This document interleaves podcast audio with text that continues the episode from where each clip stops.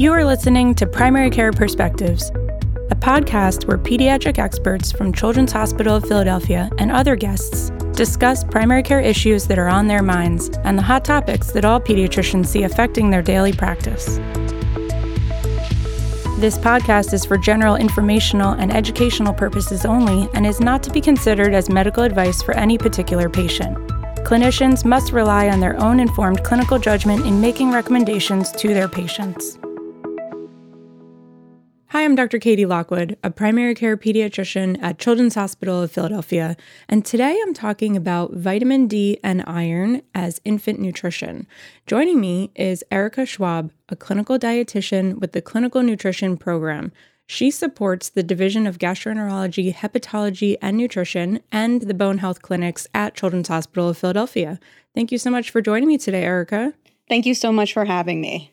So, the AAP recommends that infants get 400 IUs of vitamin D per day, which can be done through supplementation if the infant's taking less than one liter per day of breast milk or formula. But we know from a 2020 pediatrics article by Dr. Simon and Ahrens that across demographic groups, fewer than 40% of infants are meeting this intake guideline. So, Erica, why do you think that we aren't following this recommendation? You know, I think this may be due to a combination of reasons that are centered around access, education, and follow up care. Breast milk has been labeled as liquid gold and the ideal source of nutrition for infants. And while the benefits of breast milk cannot be underscored, I think this marketing could have created a perception that breast milk provides complete nutrition. Even for infants who are growing appropriately, most do need a vitamin D supplement. And there appears to be an idea that once a baby starts formula, they no longer need vitamin D supplementation. I think that maybe for some parents, if they know that they need to supplement vitamin D, perhaps they may not know how much. And there's also a really important window of care, particularly for our babies who've spent time in the hospital. And that occurs between discharge and outpatient follow up. There may not be adequate refills for prescribed vitamin D, or continued education on its importance. And this can certainly act as a barrier for continued supplementation.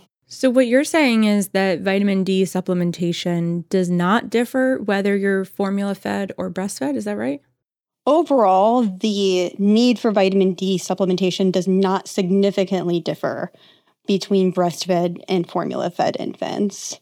Breastfed infants need 400 international units or 10 micrograms of vitamin D daily, and non breastfed infants who are under 12 months of age who are consuming less than 32 ounces of a vitamin D fortified formula or milk still need a supplement. And for infants, this typically does not occur until about six to nine months of age. And I think it's important to note that this recommendation refers to 32 ounces of formula only. So most infants who are receiving a mix of breast milk and formula still need that supplement of 400 international units or 10 micrograms of vitamin D per day. So, you talked about how we know when to stop supplementing formula fed babies. How do we know when breastfed infants are getting enough vitamin D from the breast milk or their diet from foods to stop supplementing them? I recommend stopping supplementation once the infant has been completely weaned off of breast milk and transitioned to whole milk or other dietary sources of vitamin D. Some common sources of vitamin D that are found in the diet include milk once the child is greater than one year of age, eggs, fatty fish such as salmon, yogurt, cheese, and some fortified juices and cereals. Infants are unlikely to reach the upper limit of vitamin D for their age while they transition to these food and beverage sources of vitamin D, and most still need a supplement during this time. And it's important to note that the upper limit is the maximum amount of a vitamin or mineral that can be ingested without likely causing adverse health effects. The upper limit of vitamins and minerals differs based on the age of infants and children. It can happen with vitamin D, but is rarely a concern. So, simply stated, I think it's safer to continue with vitamin D supplementation if you are unsure of their intake than to risk discontinuing it too soon. Right, because you're unlikely to hit that upper limit that you were talking about. Yes, that's correct. So, why is supplementation of vitamin D so important for infants anyway? So, vitamin D is vital to the growth and development of bones and teeth. It enhances calcium absorption and helps to sustain the blood levels of calcium and phosphorus. And vitamin D is really important to prevent the development of a condition called rickets. And rickets can develop due to prolonged periods of inadequate vitamin D and calcium intake and results in soft or weak bones in infants, which may lead to skeletal abnormalities that are noted on a physical exam. The group at greatest risk for nutritional rickets is exclusively breastfed infants who have not been supplemented with vitamin D. The AAP recommends all infants, including those who are exclusively breastfed, have a minimum intake of 400 international units or 10 micrograms of supplemental vitamin D per day within the first few days of life. And it's also important to note that vitamin D plays a role in processes related to cell growth, muscle, and immune function. So it is not just those strong bones, while they are very important. That's great. There's so many different benefits of vitamin D. But also, you hinted at some special high risk groups. So, are the vitamin D supplementation guidelines different in preemies or other kids who might be high risk? Yes. So, infants who are preterm, dark skinned, or on steroids or anticonvulsants need 400 to 800 international units or 10 to 20 micrograms of vitamin D daily. Preterm discharge formulas provide about 520 to 550 international units or 13 to 14 of micrograms of vitamin D per liter daily. And preterm infants receiving these formulas should still be supplemented with vitamin D until they have reached an intake of one liter of formula daily. Patient populations with malabsorptive disorders such as inflammatory bowel disease, cystic fibrosis, and hepatic failure may require higher maintenance doses of vitamin D. I would encourage referring to patients' specialty programs regarding recommendations for vitamin D in this population as they may be patient and demographic specific. Those are great points for us to keep in mind as we definitely take care of a lot of premature infants and some of the other conditions that you talked about and the special vitamin D needs that those groups may have. Let's shift though now to talking about iron. So, how much iron do infants need, and are they getting enough of this from formula and breast milk? That is a great question. So, for term infants, the requirements for iron are 0.27 milligrams of iron daily from birth to six months. And these requirements increase to 11 milligrams daily from 7 to 12 months. Preterm and low birth weight infants fed human milk should receive an iron supplement of at least 2 milligrams per kilo per day by one month of age, and this should be continued until the infant is eating complementary foods that supply this amount of iron, or at least until 12 months of age. So, starting at four months of age, exclusively breastfed infants and partially breastfed infants who receive more than half of their daily feedings as breast milk should be supplemented with one milligram per kilo per day of oral iron. And this should be continued until iron containing complementary foods such as iron fortified cereals and stage one meats have been introduced when the infant is developmentally ready, which is usually around six months of age. If breast milk is not available, only iron fortified formula should be used for infants who are less than 12 months of age I think it's important to note that the preterm discharge formulas do contain higher levels of iron due to the increased needs of the premature infants. And both standard and premature infant formulas provide the 2 milligrams per kilo per day of iron when the formula is provided at 120 calories per kilo per day. So it sounds like if I'm getting these recommendations right and can summarize, sure. For breastfed infants, we don't necessarily need to start supplementing iron until they're around 4 months of age and we can discontinue once they start eating iron in their diet from iron fortified or iron containing foods. Is that right? Yes, that's correct. Great. And then formula should be doing the job for other children, although, as you mentioned, there may be some kids who are a little bit higher risk, like premature infants who have higher needs. Exactly. Great. So, one of the things that I run into when supplementing iron is noncompliance with treatment due to taste. Are there any tricks out there to help make this taste better?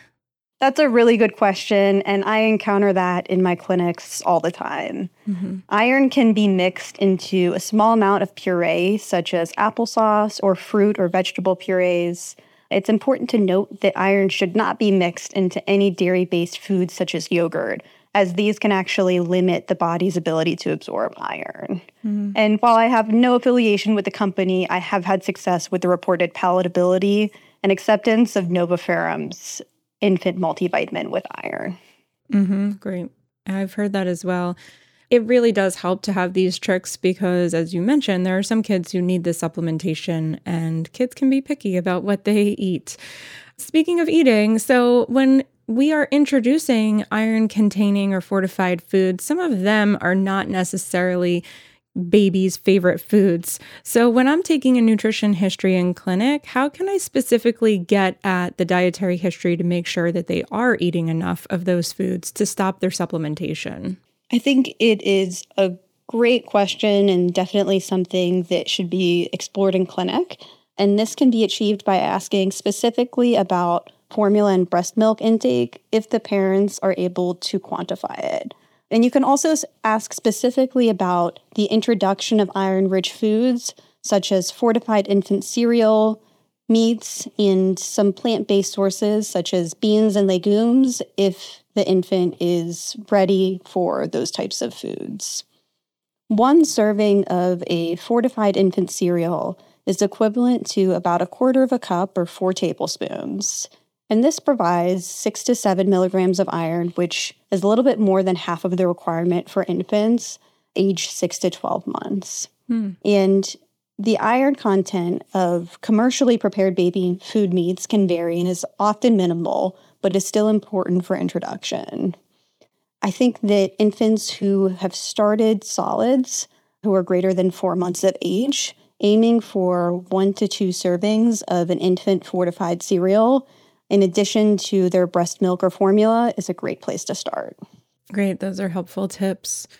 Now, for both vitamin D and iron, we've talked a lot about how formulas are fortified with these micronutrients and help meet babies' needs.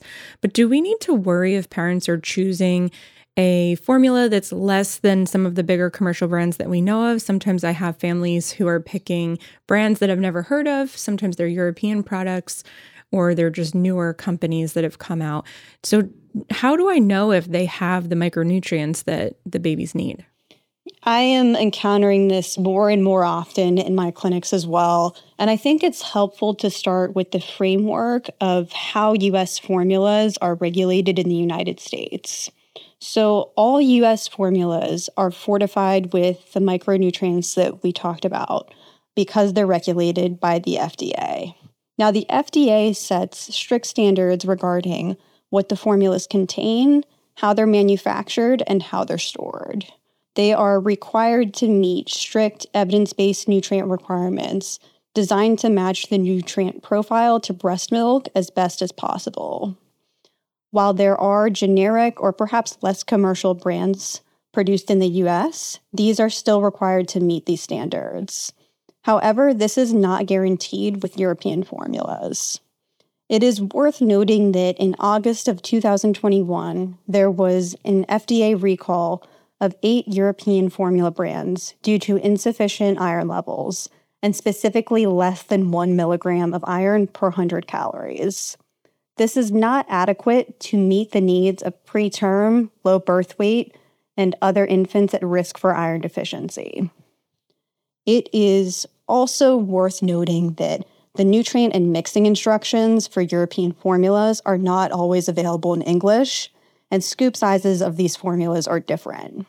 This increases the risk for errors when families and clinicians translate this information, and it can become particularly dicey when mixing instructions need to be altered to achieve a different calorie concentration of the formula or fortification of breast milk, and these alterations are not always recommended by European manufacturers. I always recommend exercising some level of caution with European formulas, and that is particularly true for babies with increased nutrient needs, such as premature and low birth weight infants. That's great advice for us and for parents. I think we get these questions, as you mentioned, more and more, and it's helpful for us to have some information that we can give to parents to make the best consumer choice for their for them and for their baby. So, for primary care providers who want to make sure that they stay up to date with the guidelines and all of the information that we just talked about, what are your favorite resources and where can we refer for some of those complicated cases that you mentioned um, that might be just kind of beyond the routine and we might need the help of someone like you? Absolutely. So, a couple of great resources that we have available at CHOP are the vitamin D primer for CHOP primary care providers. And this can be found on, you know, the CHOP intranet. And it was created in 2018 and will be updated within the next year, but all of the information is still accurate and relevant. The vitamin D handout or PFE was just updated this year and is available for primary care providers and can be provided to families. And to refer to a specialist in outpatient nutrition, the number to schedule appointments is 267 425 3310. And we are present in locations throughout the Philadelphia and New Jersey area. Well, thank you so much for sharing all of this information with us today and for helping take care of our patients in nutrition, GI, and bone clinics. We really appreciate it, and we've learned a lot today. Thank you so much for having me. It's a pleasure. Thank you for listening to this episode of Primary Care Perspectives. You can download and subscribe to future episodes on iTunes or visit chop.edu slash PCP podcast for a listing of all episodes. I look forward to our next chat.